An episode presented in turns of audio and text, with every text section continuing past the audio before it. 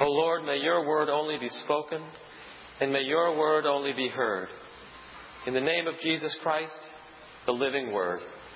Amen. Amen.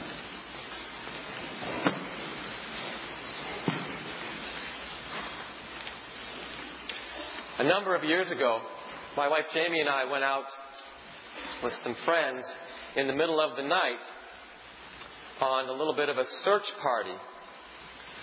It was a late fall night, very cold, and we'd heard that there was going to be a meteor shower. And so we bundled up and we tromped through the crunchy leaves and through the bare trees to a clear spot near to where we lived, as far as we could get from artificial light. It was very, very cold and very dark. We huddled together, some of us standing, some of us sitting, some of us lying down, each focusing on a different part of the sky. And when we saw one, we'd point and say, Look, over there, there's one over there. Or, Look, back behind you, Jamie, over there. And so forth. We made kind of a comical picture there in the dark intermittent shouting, pointing, shivering, rubbing. But we all had a mission, and that was to see the meteors. And we saw them. We did. But it was very unpredictable business. It required peering steadily, quietly, well, not so quietly sometimes, patiently anyway, into the darkness and relying on our peripheral vision and one another's sight and one another's willingness to share our discoveries. Now, I don't know about you, but it's easy for me at this time to be more aware of darkness than of light. As we heard this morning in our forum, Kathy Mann so eloquently presented, we are in a dark time economically. It's no surprise to you. And if we take an honest look at our own lives, there are probably some dark spots in our own being that are in need of healing and of reconciliation. And I'm sure for me, I know for me, and perhaps for you also, just the simple rhythm of the sun. The day is getting shorter and shorter. The night is getting longer and longer. So in the northern hemisphere, just the natural rhythms of nature combine to reinforce the sense of darkness. We need light, and we need help to find it. John the Baptist, whom we met last week, wearing camel skins and leather and eating bugs and honey, he's our scriptural lodestar. In our lives today, no less than in the first century, John points away from himself and directs our attention to the one who is light in the darkness, which is to say, Jesus. And just as the delegation that questions John about Jesus is clueless about who and where Jesus is, so often I believe we are often just as clueless as to where to find Jesus in our lives. As Jesus, as John says, to the visiting piety brigade who asks him, Who are you? John says to them and to us, Among you stands one whom you do not know, the one who is coming after me. Among you stands one whom you do not see, the one who is coming after me.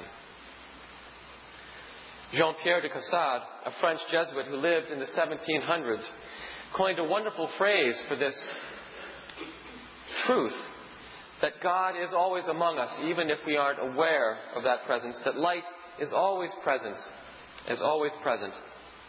And he named it the sacrament of the present moment. In the Episcopal Catechism in the back of your prayer book, we do have a catechism in the Episcopal Church. It's in the back of your prayer book. A sacrament is defined as an outward and visible sign of an inward and spiritual grace given by Christ as a sure and certain means by which we receive that grace. Now, in the Anglican tradition, baptism and Eucharist are the most important sacraments because, as part of our Protestant heritage, we try to stick to those sacraments that are most closely related to Jesus' life according to the Bible. Our Roman Catholic sisters and brothers add a few more. But in the Anglican tradition, firmly rooted, I think, in our Anglican tradition, is the idea that all of life is deeply sacramental. All of life, all of the created order, all of our relationships with the created order and with one another. All of this constantly contains the possibility of seeing God's grace at work. God's unmerited, unearned, consoling, and strengthening power at work within us and through us.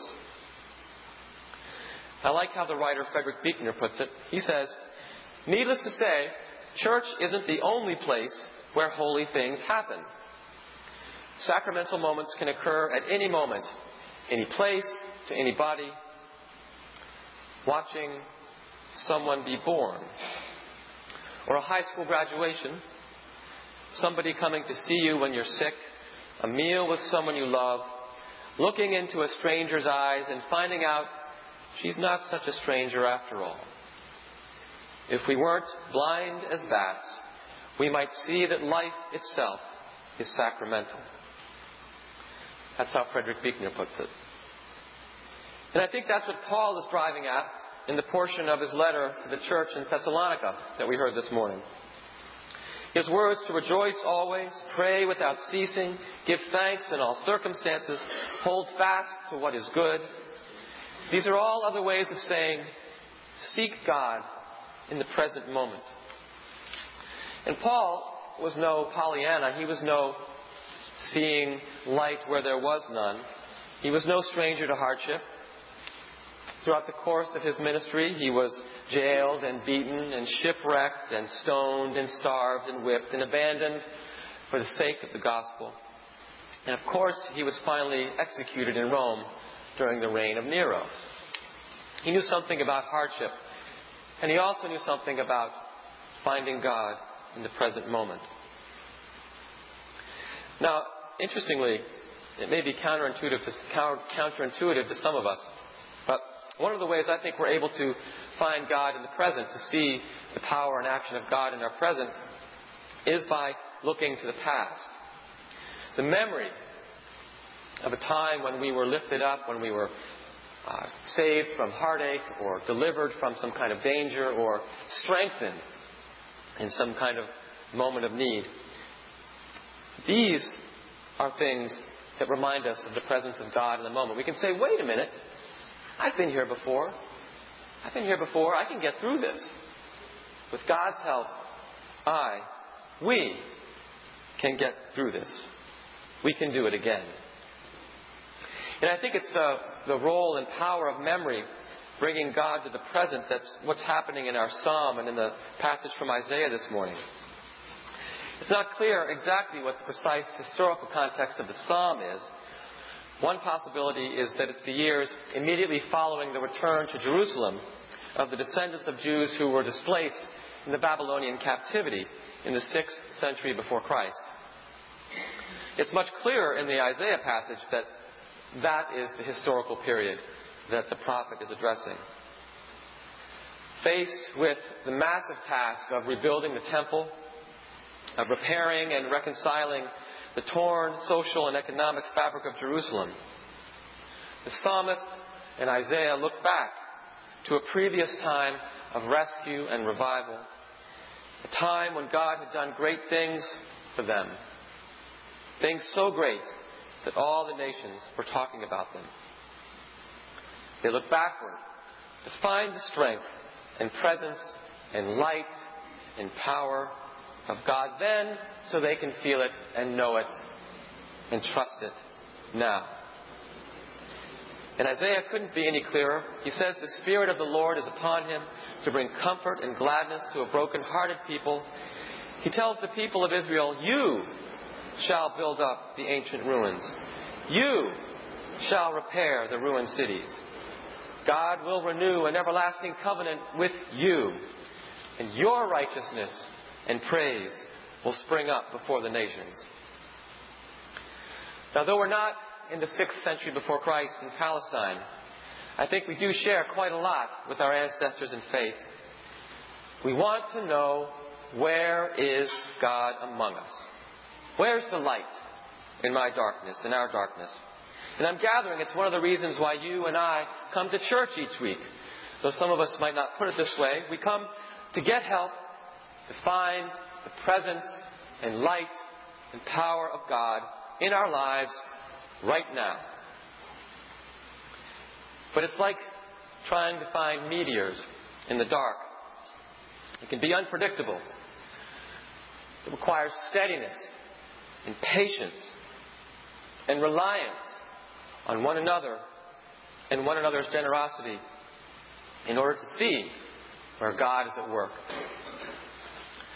I hope that today our ancestors and brothers and sisters in the faith, Jean Pierre and Fred Buechner and John the Baptist and Paul and Isaiah and the psalmist, I hope that them, that they, speaking through the ages, across the centuries, through time, sharing their insights and experience, I hope they can help us see the light, the sacrament in our midst, that light, that presence that darkness cannot overcome. Amen.